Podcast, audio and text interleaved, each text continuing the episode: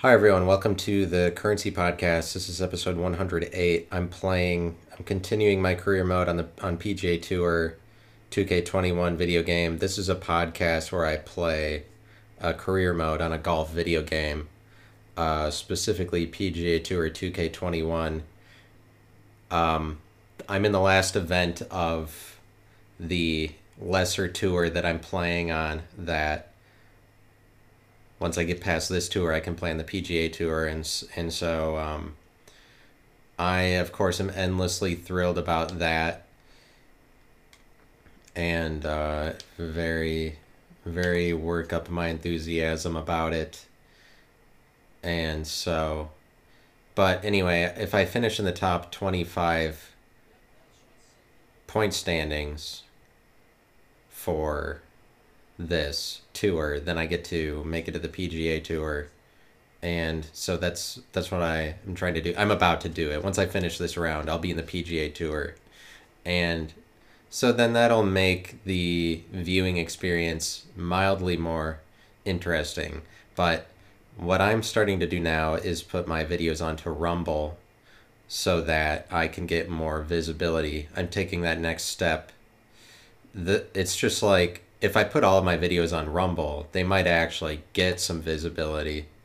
So now I have to think about, um, oh shit, like what if people actually watched this podcast, you know? Not to take away from people who already watch it, because people do watch it and listen to it. You can see what kind of viewership I get on anchor.com if I provided you a link to my page, which I can do in the uh, description, I guess. You, like most of my views are still come on the podcast through like Apple and Google rather than on YouTube. Um, yeah, so I played the 18th hole of the first round of this last tournament. It's a two round tournament. I'm about to play this last round. I should be able to get through the entire thing uh, in in today's episode, but the political things that are happening in the world are upsetting to me let me tell you about it. Jeez. They're just so upsetting. Um, they're so endlessly upsetting, and um, you're just gonna have to take my word for it as I work up the zeal necessary to tell you about how upsetting it is. I guess I don't have to start right into politics. I can just be your friendly neighborhood Spider Man in the meantime. And by that I mean, uh, friendly and neighborly, which apparently Spider Man is. Um, it's assumed anyway. Those are the stereotypes that follow him around. That he can't has he can't escape from. But uh, I guess like all of the superheroes in superhero movies, they're usually like the citizens are really skeptical of them, even though they're fighting crime the entire time. It just makes me wonder in watching superhero movies. I was just watching The Dark Knight, and a lot of the a lot of the premise for the movie centers around the fight between crime and the law, like authorities versus criminals. And I feel like that that must have been because all of these comic books were generated in like I don't know the like the 60s and the 70s and I feel like that must have been a bigger political fight back in the 70s because today it's not really like it's not really criminals versus authorities like it used to be. Like in the 2016 election when Trump was running late in his campaign probably in like September of 2016 before he won the election he started talking about law and order a lot, but it's like he brought that back up to reinvoke something that used to be a big political stance for the right. And um, people were like oh yeah law and order just like just like it used to be. Um, i'm saying that when he started talking about law and order it was understood that this was something he was bringing back into the picture. Um, yeah like the importance of law and order all right, so I ended up behind a grandstand. I'm not going to get a drop, so they're going to make me hit over a stairway. They're gonna make me hit over the grandstand onto the green. There's some Happy Gilmore shit. Bro, I saw your Happy Gilmore shit shot. It's pretty wild. You really um you really nailed it. Somebody an onlooker said to me that's one one of the patrons here. One of these simulated patrons said to me um, you know, but I'm just really friendly and neighborly. But I'm I'm saying how I feel like at this point we realize that it's um, you're never gonna eradicate crime. It's kind of weird how that like the Dark Knight. How do they make such an entertaining, power-packed movie centered around the fight against crime? I'm saying the fight against crime is lame. I think it used to be a powerful um, political motivator, maybe more in the 70s when all of the, or whenever these comic books were made, since all of the superheroes are fighting crime. Like at this point, we've got to realize that crime is always going to be here. Like it doesn't matter how much crime you get rid of, because in The Dark Knight, the actor, it's in the script that they're saying, like, imagine what you could do with 18 months of clean streets like there's going to not be criminals for 18 months if Harvey Dent gets his way or something. Uh like that's a possibility. Crime will never go away. There's no there's no way in any big city you're going to have no crime for 18 months. And also there's no the criminals in Gotham City are nowhere near like the criminals that actually exist. There aren't any super criminals. But that's a really profound movie.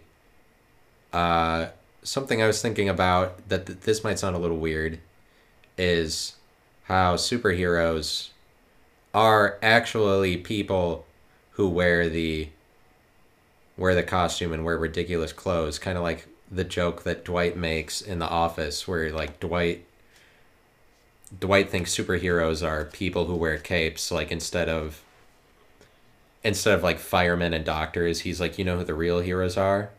People who dress up and then go out and fight crime at night, which is like a uh, it's a ridiculous idea that that would actually ever be happening in the world. But I feel like part of the message of that movie because early on in the movie there's this part where uh, Batman has a run in with all of these fake Batman, fake Batmen uh, that dress up like him, and then one of the fake Batmen that Batman has to fight says like, um, "What makes you different from me?" And Batman said, "I'm not wearing hockey pants." Or in other words, Batman is Batman because he actually wears the clothes, or like he um, it's like he's wearing Gucci or something. Like he dresses he dresses up um, he commits to what he's wearing, but like what he wears is the authentic thing, whereas the fake Batmen are wearing um, clo- clothes that match their level of commitment, which is their their commitment level is not as high, and they don't wear the real uniform. Um, but I feel like if you in in the world, if you ran into something as ridiculous as a superhero, which like that's the term for that as it turns out in all of these movies, the superhero is the one wearing some ridiculous costume. That's our term for superhero as opposed to hero. Um, like at the point that we're describing a hero, even in movies or in real life, that's usually just a regular, regular person or something we've seen before. But a superhero, I I think that if you actually encountered something as ridiculous as a superhero in real life, they would be wearing ridiculous clothes. Um, and that's why Aubrey Plaza dressing up like a witch on Ellen and other talk shows is so interesting to me. Is that she's like, she's making an argument for being uh, something as ridiculous as that. But what I'm saying is, if you actually wanted to be a superhero, something beyond a hero, um, you would you would look abs- absurd in reality. The world isn't ready for a superhero. That's why we have to put them in movies. And my question is do we get to the point where people actually start dressing up like superheroes um, to make good on this idea that we're trying to materialize through these movies? Like, so this is something we're trying to process. Is it possible to have something like a superhero? I think that it's very difficult, obviously, for there to be a superhero because then it's like, oh, there's this guy that dresses up like in the Spider Man costume and s- swings around New York City. Of course, that would be ridiculous. Um, it's just that superhero is ridiculous because it's hard enough to be a hero, or really, the world has a lot of stigma towards a hero as it is. Um, somebody who really tries to be a leader. The world has a lot of stigma for individualism. Um, and a hero is always a bastion of individualism and uh, like it's difficult enough the world kind of maligns heroes or anybody who's willing to stand out um, let alone superhero. If it was a superhero you're going above and beyond in terms of ridiculousness. So i'm saying it's possible to have superheroes but they do have to they do have to do something as ridiculous as identify themselves with a the costume, but it's what I'm talking about is being transcendent in the area of identifying yourself, but more specifically being transcendent in clothing, representing yourself through clothing. Because just look around at the clothes people wear. Everyone just wears clothes that looks look like everybody else's clothes. That's what you're trying to do is you're just trying to mold yourself into the fashion that's popular generally most people do um, and then what results is that nobody's wearing any like it's kind of meaningless pretty much all of the time what clothes people are wearing um, and over the last 20 years my generation has uplifted wearing brand clothing more than generations that came before us. I I believe, where it's like everyone. Well, I mean, no, not everyone. Probably just the rich kids and the like people that get the most visibility. Uh, have the most money to give themselves a platform and visibility. The people that you see the most, like on TikTok or YouTube, they're all wearing like Adidas and Nike and Champion. I guess not it's probably not that much different that people the poor kids probably aren't are still not representing themselves by wearing a lot of champion. Um but anyway i think that this whole kanye west thing is it's ridiculous that people get mad at kanye west because he is just talking about um he's not saying a lot of new things because what is the world surprised by what he's saying? I'm a little bit confused. Are they surprised that Jews are disproportionately represented in the media? Because that's definitely true. Uh, Jews are overrepresented in positions in power across the world and especially in positions in media that's kind of always been the knock on them. Like that shouldn't be new or surprising to anybody. That's like people are already criticizing them for that. Uh, and so, but people are taking Kanye's words to say that he's just out of his mind for for mentioning this, even though this is this is a big trend on the right, especially in the last few years um, like you kind of have to be living under a rock to not notice the anti-Semitism that's been rising from the right. And in some senses, Kanye is capitalizing off of this trend as somebody who has been identifying himself to the right more and more over the last five or six years. Um, like you should have noticed that people are saying this more and more, but people like the right is saying this more it's trendier on the right to criticize Jews be because um, it's in response to that you're not allowed to criticize Jews, and um, that doesn't make any sense. That you're not allowed to do that because what's so great about this specific group of people? Why why do we uh, why is this specific group of people immune from criticism? Why is it understood you're not allowed to go after them when you can judge and criticize like basically every other group of people? Why is it that the, why is it that we can never um there we're supposed to see jews as untouchable? And so in response to this like weird mystery of why we're not allowed to criticize jews the right in the last few years have been criticizing the jews uh, ad nauseum like on 4chan and, and reddit and whatever. I mean maybe not on reddit but definitely on 4chan and um, and in secret, on 4chan and in secret, the right has been uh, raising awareness for criticism of Jews more recently because it's like, um, so like I personally don't have a problem with Jews. I'm just letting you know that the right already criticizes them for holding positions of power in media, which they do. Um, they do hold a lot of power in media. I don't really know why this is. For some reason, they're good in this in this field, and they're good at they're good at gaining power and and like making money generally. Um, and but for some reason, it's seen as an insult to say Jews are good at making money when it's like they are good at making money why are you not allowed to say that? Uh, I feel like the only reason you're not allowed to say that is uh, imposed by Jewish people that are already in power. Like, if you're not a Jew, you have no right to get to get mad at somebody for saying that Jews make a lot of money. Um, because if you're not Jewish, you don't need to do you don't need to do their bidding for them.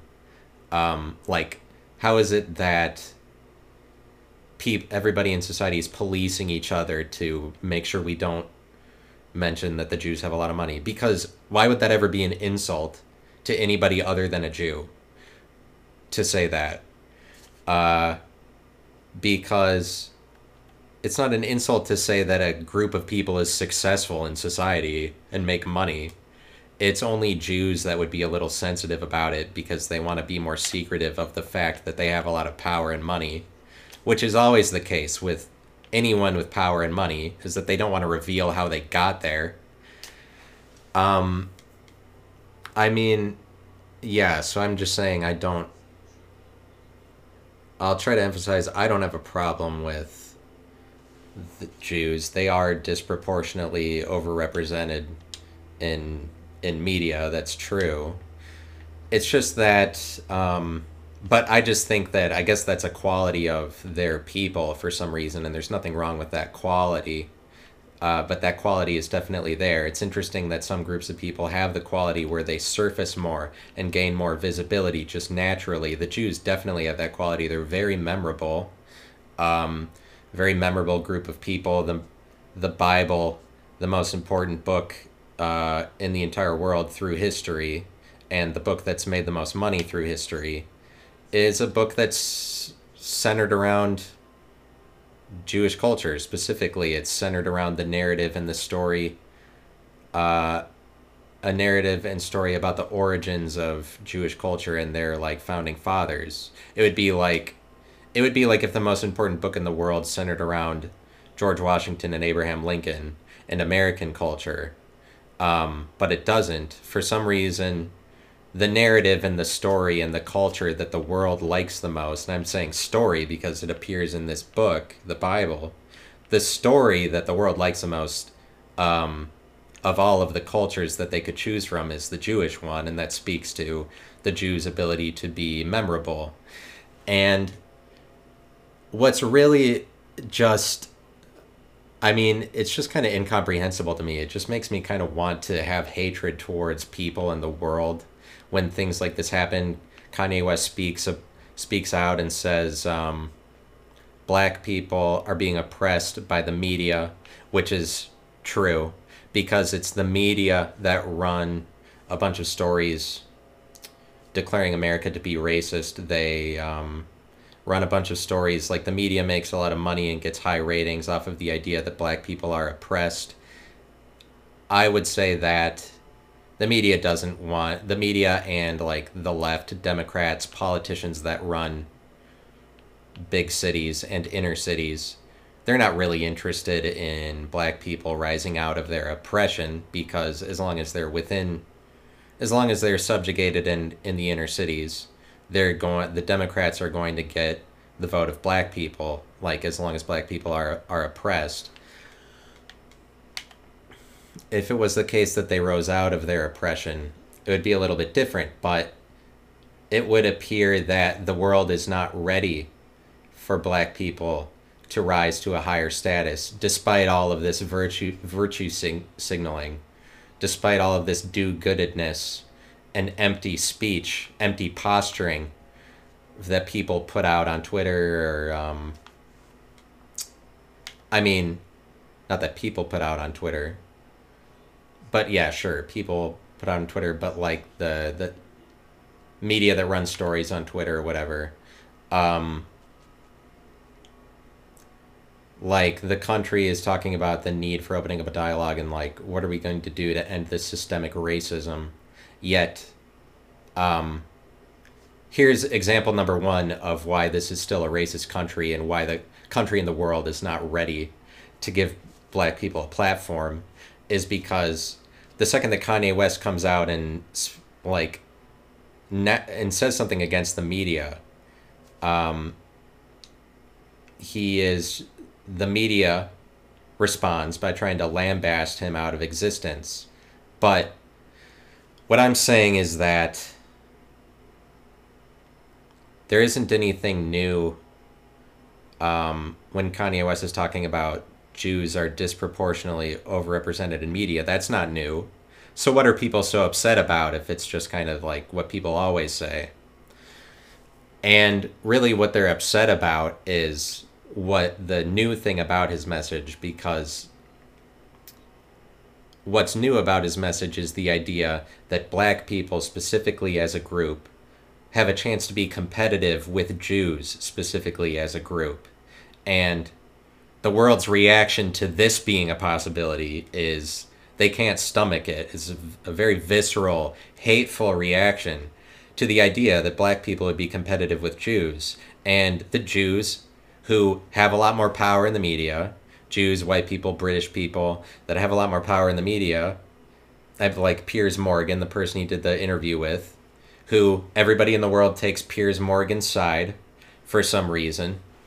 Um, the reaction of the world and from the Jewish controlled media is to lambaste the black guy who's trying to give a voice and a platform to black people, give them a presence um, at a at a higher level, give them a, more of a main stage. That's what Kanye West is trying to do. He's trying to represent his people, and this is what's new about his message: is the idea that black people would possibly be on the same stage as Jews, which they aren't now. And what's the reaction? The reaction is that hell, hell, fucking no Jews need to con- continue to have the power as long as possible. We can't we can't entertain the thought of um, someone like Kanye West coming in here and actually trying to represent black people on a on a really big stage, and that's apparently the entire world's reaction. And it's, so it's like enough with this do-goodedness. Enough with enough with people saying that we want to end racism when the unanimous reaction is we want to continue um, to make sure people like Kanye West that want to represent black people on a bigger stage have no voice. We need to subjugate them uh, back to where they don't have a voice. And um, yeah, I just feel like I'm feel like I'm being overheard or something, so I'm delaying speaking more passionately about it. I'm being too hesitant right now. It's just that he does the interview with Piers Morgan, and for some reason, everybody in the world takes Piers Morgan's side, which is, um, I, I don't know what's going on. I don't know how that is possibly ever the reaction given the two careers that these two people had Piers Morgan versus Kanye West. One of them is the greatest talent of a generation, the other one is a shitty British news anchor whose only talent is to appeal to what's popular. He doesn't have any anything original to say. He's just a collectivist appealing to um, I mean people who sympathize with the mainstream media basically. How do you like Piers Morgan unless you're just somebody who loves the mainstream media and thinks that uh, everyone needs to listen to standardized media all the time. How do, how do you like Piers Morgan ever? He's just kind of proven himself to be an idiot over and over and over again over the years. But um, he's still given a platform by the media because he's a, a pawn and a shill. And he's just going to say things that are obvious that he knows everybody will like uh, mass appeal, but like he's British and he's white, and so how is it the case that everybody takes Piers Morgan's side over Kanye West, given the two careers these people have had? Um, just because Kanye West is.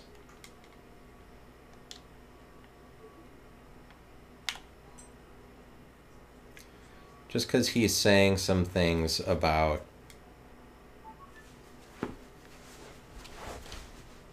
uh, Jews. It's because Piers Morgan is white and Kanye West is black, basically. This is the reason why we, uh, uh, as a world, we're supposed to react by hating Kanye West. And it's so, it's weird because Joe Rogan is just as much a stooge as anybody else in this topic. Uh, I saw a clip of him responding to Andrew Schulz, like Andrew Schulz did one of his rants or whatever, which is just kind of his thing he made a joke about uh, the wild things Kanye said. And Joe Rogan on his show was watching a clip of Andrew Schulz's rant and thought he was hilarious. And um, Lex Fridman is is a fucking stooge as well.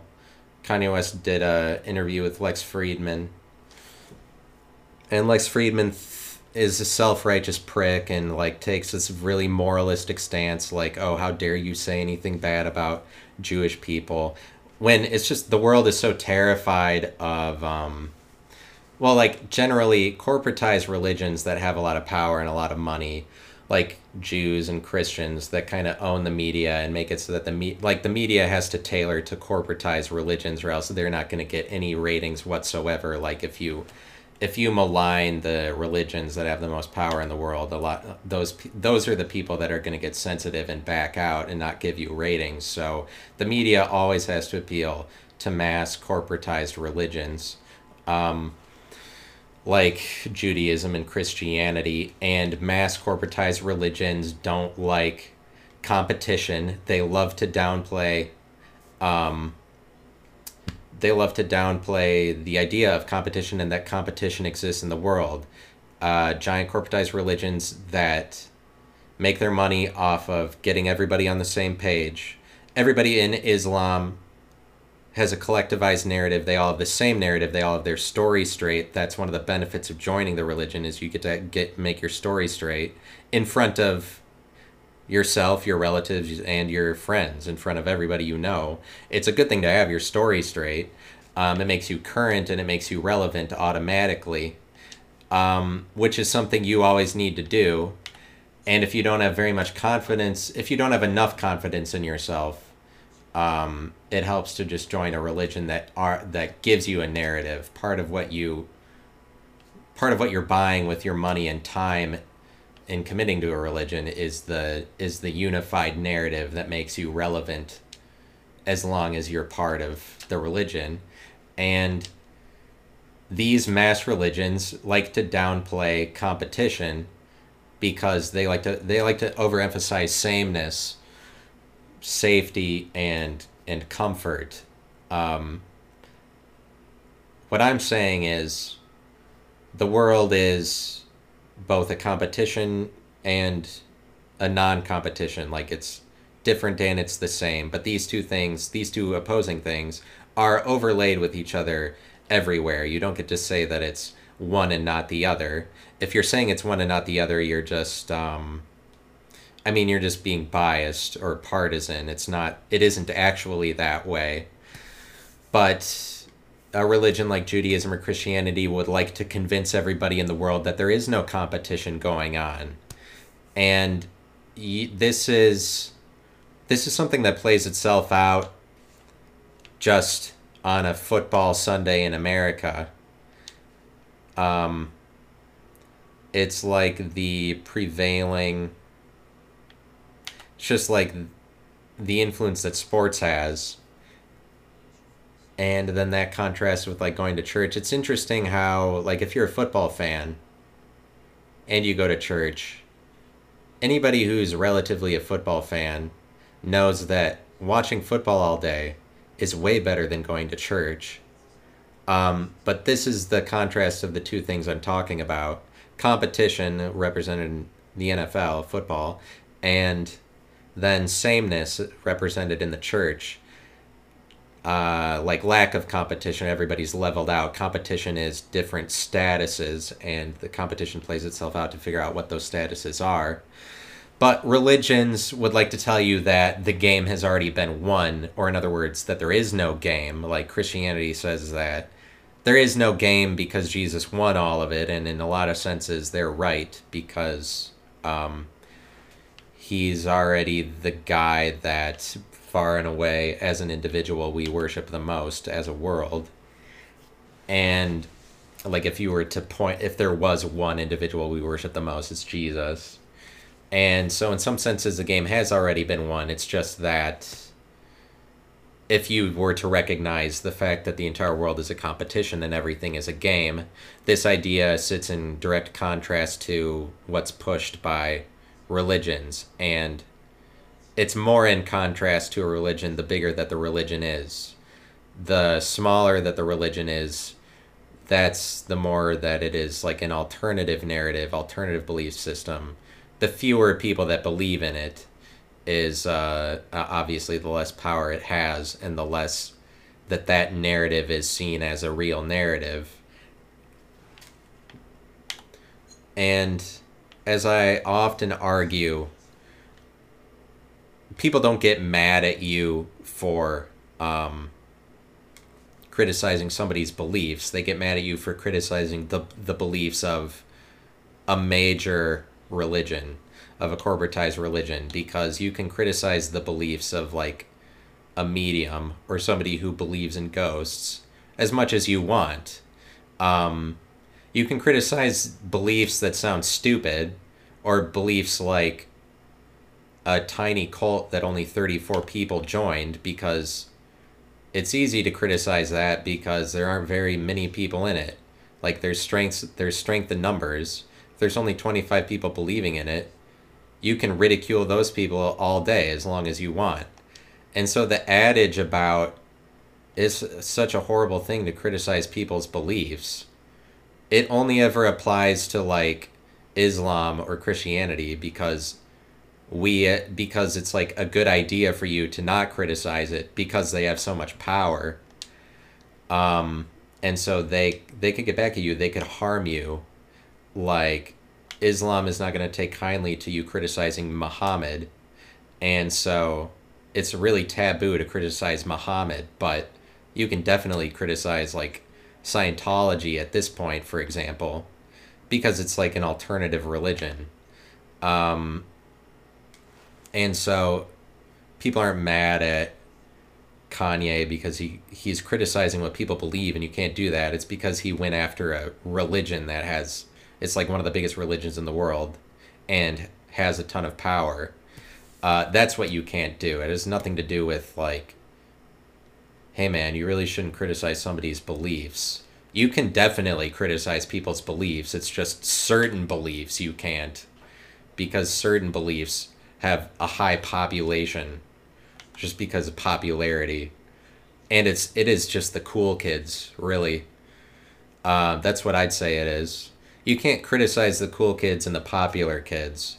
And I am arguing that ultimately, though most people would never voice it this way, ultimately the cool kids are just people part of a collectivized religion that have their story straight because um, if you join like a Christianity and you you get a narrative that explains your whole life already, then of course you're of course you're in a position to be cool and chill about things. Um, as opposed to somebody who's fumbling around in the world trying to make like being an entrepreneur, doing something ridiculous because like to open a new business, you have to you have to pose as somebody who has that authority, which is a ridiculous idea. Or even if you're like a celebrity, somebody trying to make it in Hollywood, or like a new cast member on SNL or something. Like if you're a new cast member on SNL, it's it's ridiculous then even to say that you're the same as like John Belushi and Chris Farley and whatever that have gone before you. It's like um, it's you have to pose as somebody who's as talented as the people have gone before you and so it's like um, it's a lot more difficult to do that to pretend you have that sort of authority when you don't like pretend you have the authority of opening up a successful business especially if you've never done that before and then you start that it's so much more difficult to do that try to create your own narrative rather than um, just have your story straight for you and um, it's a lot less chill to make a lot of mistakes on your way to becoming successful in creating your own st- story and narrative. That's not very chill. It's a, it's it's spazzy and uh, terror. It's scary. Um, it's a lot more chill to know why you're here, and then it just make puts you in a position to be above other people. And coincidentally, even though I wouldn't say it's a coincidence, uh, corporatized religions make a ton of money, and um, they offer a lot of safety and comfort. And people who have safety and comfort are are chill. Um, people who are struggling for money are more spazzes, but um, and they get made fun of more. Rich people make fun of poor people. That's what you see with Jews versus blacks. But what I'm saying is we have this unique new position that's being presented right in front of our eyes, which is the idea uh, of black people competing against Jews. This doesn't get like all of this talk about opening up a dialogue to end systemic racism. This is exactly this is right down Main Street in that area. Perfect. Like what a great um, response. What a great example that we now have as somebody opening up a dialogue. What about the idea that black people are oppressed by Jews specifically rather than some ambiguous nothing, like ambiguous mob that doesn't have a face or a voice. Um, Kanye West is taking the risk of saying there is a face and a voice to this. It's this other specific culture, um, but he gets he gets shot down by it, sh- shot down for it by the entire world. Um, I, c- I can't really explain why, besides that it seems to be this racist thing where people don't really like the idea. People don't really like the idea that um, black people could bring themselves before Jews because Jews are more powerful and have more money. And so it's this is like a foreign idea to people that they're afraid of. They don't understand how this could be possible. And so the only uh, for the only reaction is no Kanye West you're an idiot. Um, you don't get to say those things. And it just has to do with a world that's terrified of recognizing the truth of competition where competition is suppressed race is suppressed. Race um, different races. It's it like it has to do with the idea that different races are different walks of life. Are you are we really willing to recognize that there are different cultures? Um, apparently not. Apparently we are not allowed to recognize that it's a race or something, that it's a competition. Like, people are really terrified at the point that we're actually pointing out specific groups and um, the idea that those groups might compete with each other.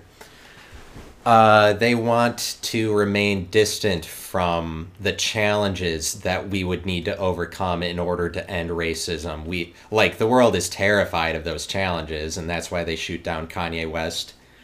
Um, for bringing up the fact that you know Jews have a lot more power, and they dictate a lot of the stories in media that um, about black people being oppressed, but it's like um, the media makes a lot of money off of the idea that America is racist, selling this idea to America, uh, reinvigorating the masses to believe in the idea that uh, white people are suppressing black people.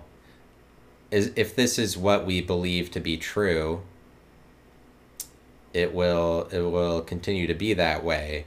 Um,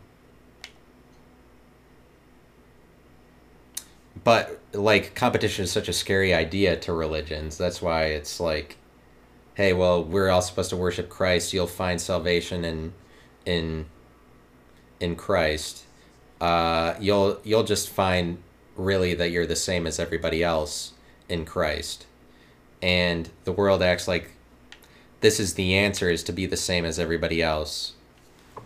When it's like acting like we're all the same and only emphasizing that side of the story is not is especially not going to change anything. It's actually it's going to make everything be the same. If you want everything to be the same rather than recognize differences, there are different cultures competing against each other. If you want to say that the different cultures competing against each other, it's all just like uh, ambiguous. There isn't any like black people are oppressed, but not by anybody in particular. Um, and I'm saying like it's not Jews specifically that oppress black people, but it's a good thought that um, to try to pinpoint the problem because it's only at the point that you articulate more specifically what the problem is that you're going to do any work at all in fixing it. And um, it's it's bizarre that Kanye West points are immediately proven to be true the second he says all of them because he's lambasted by the media he says are oppressing black people. Everybody in the world takes the side of this British hack loser Piers Morgan who we've been decrying to be a loser for like a decade. Now all of a sudden he's he's got all the answers just cuz he's British and white essentially. Um and Kanye is Kanye is black. I think that that's the reason, or it's part of the reason. Um, I mean, I can't explain why anybody would decide to take Piers Morgan's side over Kanye West when Kanye West has contributed so much to the world as an artist, as an individual, as an originator of thought. Um, like, originality, Piers Morgan versus Kanye West and then everybody takes Piers Morgan's side. Like I, I don't care what they were arguing about or what was said. I think that, um, like people need to for a second go beyond this argument, stop caring about the words they're saying, saying, and uh, realize how ridiculous it is the overabundance of respect you would ever give to Piers Morgan in this situation, given what the two of these people have contributed to the world. Piers Morgan is just an empty talker. Um, and then um, Joe Rogan doesn't do anything to stick up for Kanye West. He's just like, oh yeah, Kanye West is talking crazy. But, you know, Kanye West, what he says is proven immediately. Of course, we sh- we try to shit Kanye West out of existence for saying that black people should be represented equally on a public stage, which is which is what he's saying. He's saying like, yeah, you really want to recognize the black race. Um, then you actually have to start recognizing other races in by relative comparison. But and um, truthfully, we you see this creeping into the world uh, the games and competitions gaming is becoming a bigger deal like it's uh, creeping into the world even even the nfl taking uh, people's attention away from worshiping at church on sunday it's just kind of weird, isn't it? How much more fun and how much better it is to watch football all day than to go to church. Um, church is is boring. Um, basically, any time that it was an NFL Sunday and I was in church, when I used to go to church, I was like, I can't wait till church ends so I can watch football. But that's every football fan, and is like, does anybody want to speak up about that there's like a reason for that or that's a good thing or it's okay to um it's okay to take the side of what's more fun and we see that creeping into the world is just this adherence to entertainment and fun gaming and competitions it's creeping in on all sides and it's an attack on religion really it's a direct attack on religion video games game the gaming universe but um, it's kind of like the idea that I would say that the entire world is a game. It's a competition. That's a much better description than that it's a simulation. The entire world is a game, and we are trying to materialize the truth of this with the uh, emergence of video games, but not just video games. Sports gambling is exploding. Gambling, gambling is exploding. Gaming in that in that area, but just investing in different uh, cryptocurrencies is is that entire thing. Cryptocurrencies speaks to the world of competition. That the world is a competition of different relevances, different currencies. Uh, what what one you're going to put your stock in? All of it is a gamble, all of the time, and like it's just whatever you put your value in. What it could be U.S. dollars. Like I have ten thousand dollars U.S. dollars or it could be in Jordans. Jordans, I'm talking about the shoe, obviously. I don't know who would be listening that wouldn't know that when I said Jordan, was it would they think that it's not the shoe or they don't know what I'm talking about? I don't know who that would be. Um, but if you have ten thousand dollars in Jordans, that's a currency the same as if you had ten thousand dollars in dollars or ten thousand dollars in Bitcoin. All it's uh, but I'm arguing that possessions are currencies. And it's just that um uh so speaking of currency, there's this development that's happening. Allegedly Russia and China are trying to combine to make a joint currency across their two countries that's going to be a gold backed currency. And what they figure is that if we make a joint currency across our two countries, the rest of the world will perceive us to have enough power that the currency that we create, this joint Russia China currency, they believe that if they create that, they will now have the reserve cor- currency over the US dollar, where your currency only ever has reserve status if the rest of the world perceives you to be the most powerful uh, currency or like most powerful originator of that currency, like the US dollar is only the it has reserve status or in other words, it's the most powerful currency in the world because the world perceives America to be the most powerful country. I believe that is the only that's basically the thing you look to. It's just a perception what gives you the reserve status. And so uh, China and Russia realize this and they're like, we just we create a joint currency. The rest of the world will perceive us to be the greatest power. And then we'll have the reserve currency. And I believe that whoever has the reserve currency is the most powerful country. I think they go hand in hand. I think they reinforce each other. I think they're inseparable, uh, inextricable. That if you have the most powerful currency, you're the most powerful country in the world. I think that that will always be the case. And um, so consider the idea that China, Russia, if they combined forces on a currency, that they could very well be the most powerful thing in the world. But it's like, that's, I would say that's the same thing as like combining your two countries. I mean, it's not the exact same, but it's pretty similar because you're just saying that the, um, the borders of our countries, like the governments that lay out the rules to enforce those borders and the same governments that dictate what what is current about those borders dictate the currency and um, dictate the board dictate uh, where the currency is circulated.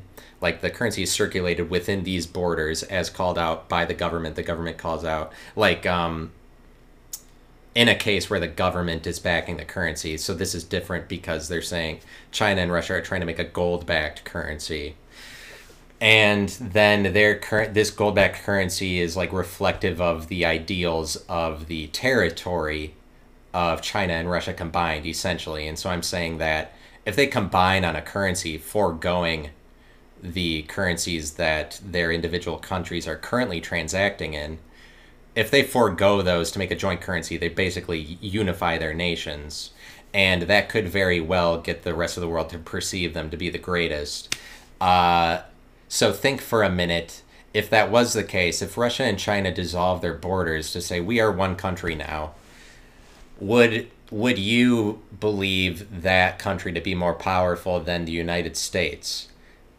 just to yourself, I think that it would be close. I think it would be really close, and that I would I would probably perceive a Russia China combination to be more powerful than the United States. But first of all, this sounds like a dumb idea because a gold back to me gold backed currency is a stupid idea. There's a reason that we got rid of the gold standard for our for our currency. The United States did in the 70s there's a reason for that. It's because a currency that's just backed by faith in the government is better and it's more efficient because when your government is running on a gold backed currency, citizens within the country can't collect gold.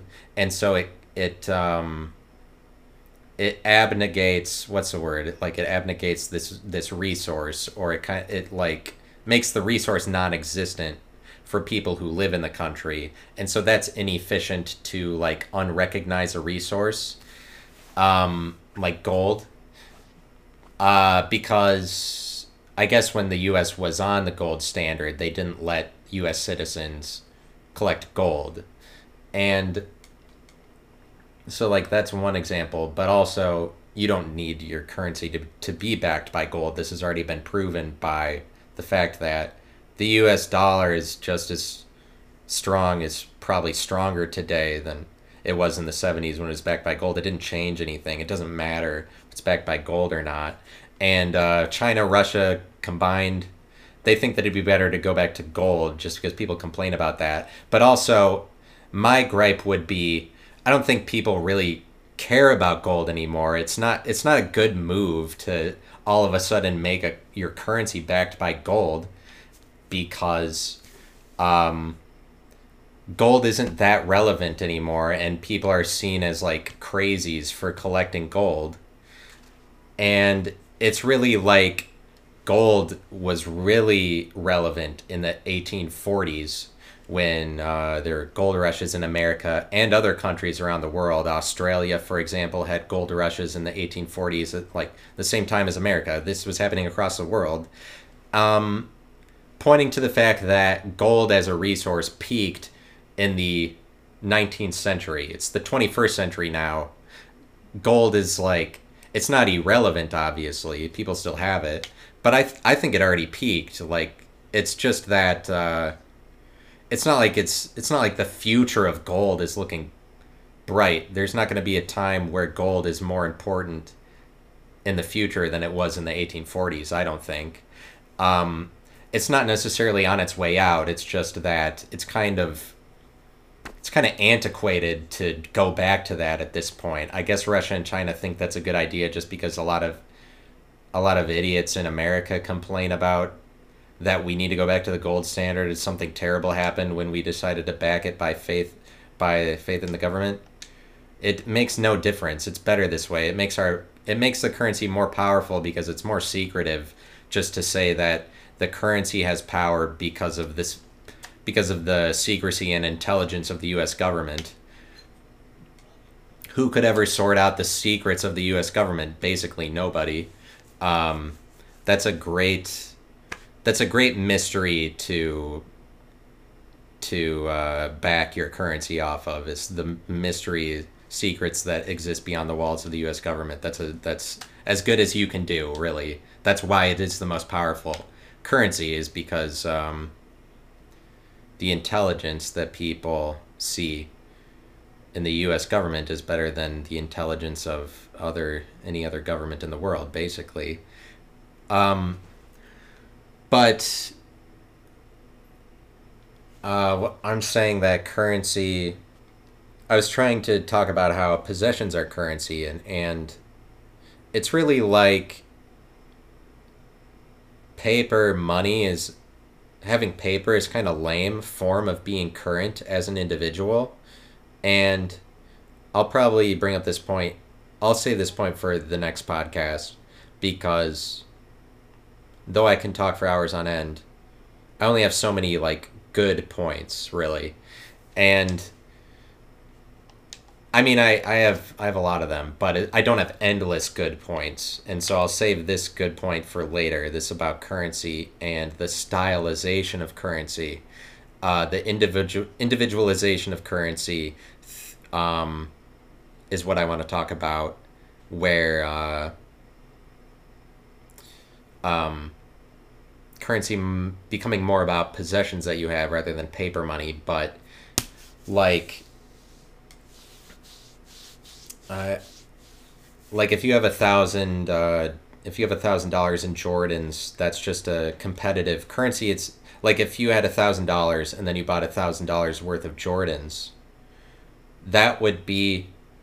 It's not that much different to do that than have a thousand dollars and convert that into a thousand dollars in euros. It's just like there are different currencies that allow you the opportunity to transfer your worth whatever that is into uh, you can transfer your worth into terms of all of these different competing relative currencies which are basically just frequencies or rates of occurrence. Um, like the euro occurs at a certain rate relative to the dollar and so then it's like has a different worth but it's it's hard to determine what those worths are that's why people don't readily transfer their money from one currency to another. A lot of times they just leave it in their bank or they just leave it as US dollars. But spending a $1,000 on Jordans is actually an investment and it's like a guess you're making, the same as gambling or predicting things. And like the transfer of your worth to any given currency where the world is developing so many new currencies all the time with cryptocurrencies like it's uh, we're undergoing a revolution in terms of currency. It's an it's an we're having an explosion of currencies uh, not just cryptocurrencies but like currencies that exist within a video game. Currency of all forms is exploding as uh, the world is specifying different rates different ways of um, different ways of representing yourself or, or whatever and like what i'm talking about is how gaming entertainment and competition is just kind of seeping in through the corners in the periphery trying trying to make its way into the mainstream. Uh, the idea that the world is a competition is becoming harder and harder to ignore as we transfer into this just like like P- whatever people entering the metaverse there's all these different relative universes in which you can make your make your way uh, create your reputation stake your reputation make your money make your make your worth or whatever make your livelihood be like uh, represent yourself be current be relevant. There are so many different ways to do this. For example different metaverses that are being created where you can buy territory in a giant digital world that's just on a website. And this is an explosion of different relevances or different ways of repre- people can represent themselves that is, that we're seeing happen right in front of our eyes and it's i would say it's in direct competition to like to the idea of sameness or uh, non-competition it's in direct competition with competition is in competition with non-competition at just as two objective ideas competition and non-competition i don't know what you'd say is the opposite of competition but um, a giant corporatized religion where everybody in Christianity they're like we have this same narrative: Jesus died and rose again, and this is why this is why we're hot. Um, this is why I'm hot. I'm hot because I'm I'm fly. You ain't because you don't believe Jesus died on the cross for your sins. You know when it, if everybody in Christianity has the same religion, that makes them all the same. It like they don't like the idea that there are competing forces to like to Jesus or there's like what life is, the meaning of life. Different like if there's alternative arguments and a lot of them floating around for what is the meaning of life actually as opposed to like you join Islam and um now you know what the meaning of life is certainly. Uh, if there's a lot of different ways you could view what the meaning of life is this is what competition is. And major religions don't like don't like competition judaism doesn't doesn't like it and the media especially doesn't like it they don't like competition from voices of people that are supposed to be repressed um, as the narrative goes as the narrative goes uh, it's not supposed to be competitive like that. And it's supposed to be equality across all of the races. Or, in other words, the race, which it is a word for um, competition or a race, like one that you run. It is a word for how all of the different ethnicities are like in a giant race. Uh, the leftist media would like to convince you that the race is not so much a race, but an equal. Let's just pretend that it's all equal across the board, and if anybody raises a fuss about that, actually, the, it's a competitive thing. Uh, there are differences between different people. Individualism should be promoted as opposed to collectivism. If anybody raises a fuss about uh, the fight of things, the competition, we'll just tell every we'll just make sure they're lambasted out of existence so that they don't have a voice um, because we'll convince the entire world that being progressive means being socialist and saying that we're all in this together we're all on the same team because community is always good and i heard this on a commercial the other day uh, where they said like because commercials are always talking about communities uh, I mean, the local news too is always talking about communities, like the media. They're just like, oh, communities are really great. But this one commercial said like, communities are are are better when they try to help each other out or something. Like, what communities need to do is try to help each other out, and that is uh, completely illogical because a community is a community because it's separate from another community if it's two communities, they don't exist to help each other out. If you want to say those two communities help each other out, you have to go to a higher level of classification or identity to say like the state that those two communities both exist in or the country.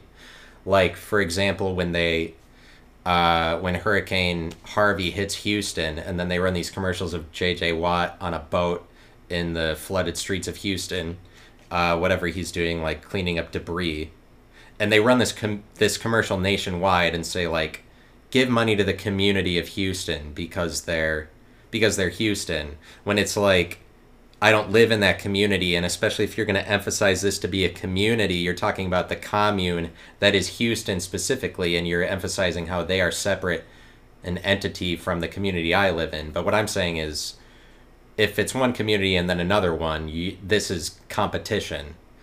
Uh, two two separate communities don't help each other out. They're not supposed to. They compete with each other if there are dividing lines where you say one there's this one community over here, this different one over here. Um, it's counterintuitive. It's illogical to say like what these two separate communities are not joined as one. That's why they're different from each other. So it's like you don't get to throw the word community out there. It's just to say that hey, do the right thing. We're all on the same page here. We're not all on the same page. And that's what I would argue is that the fact that the entire world is a competition is is completely unemphasized. It's only emphasized mostly just by the media that wants everybody to be subjugated and not think that they have individual voices. That would cause them to see the world is a competition. Like the media wants people to think that it they don't they don't have a competitive they don't have a fighting chance. Um, so they're just going to push that we all need to be on the socialist page, and that's what progress is. That's what the future is going to look like, and that's the that's the probably the greatest lie of it is that this is something we're heading towards. And if you want to, you don't want to be on the wrong side of history, so become a socialist. Um, I would argue it's the complete opposite. The future is looking all individualism, folks.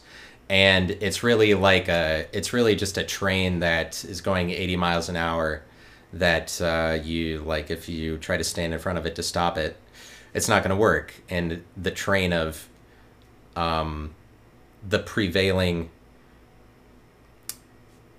prevailing individualism, individualism will prevail no matter what said me, the individual. Uh, but I'm just saying, like, I think it's actually the case that the future will unfold to um, cause all of us to be more interest more interested in individualism. I think individualism's the future, not uh, collectivism. But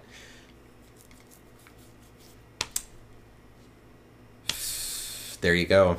Um, thanks for listening. I guess I didn't get through a whole round. Um, but yes, I will continue to make more episodes. Possibly, I will end the currency podcast with a finite number of episodes at some point, or or I'll take a hiatus or or something like that. But I will, for the near future, I'll continue to make more of these episodes. Thanks for listening, and I'm putting my videos on Rumble. I don't know if I mentioned that at the beginning or not.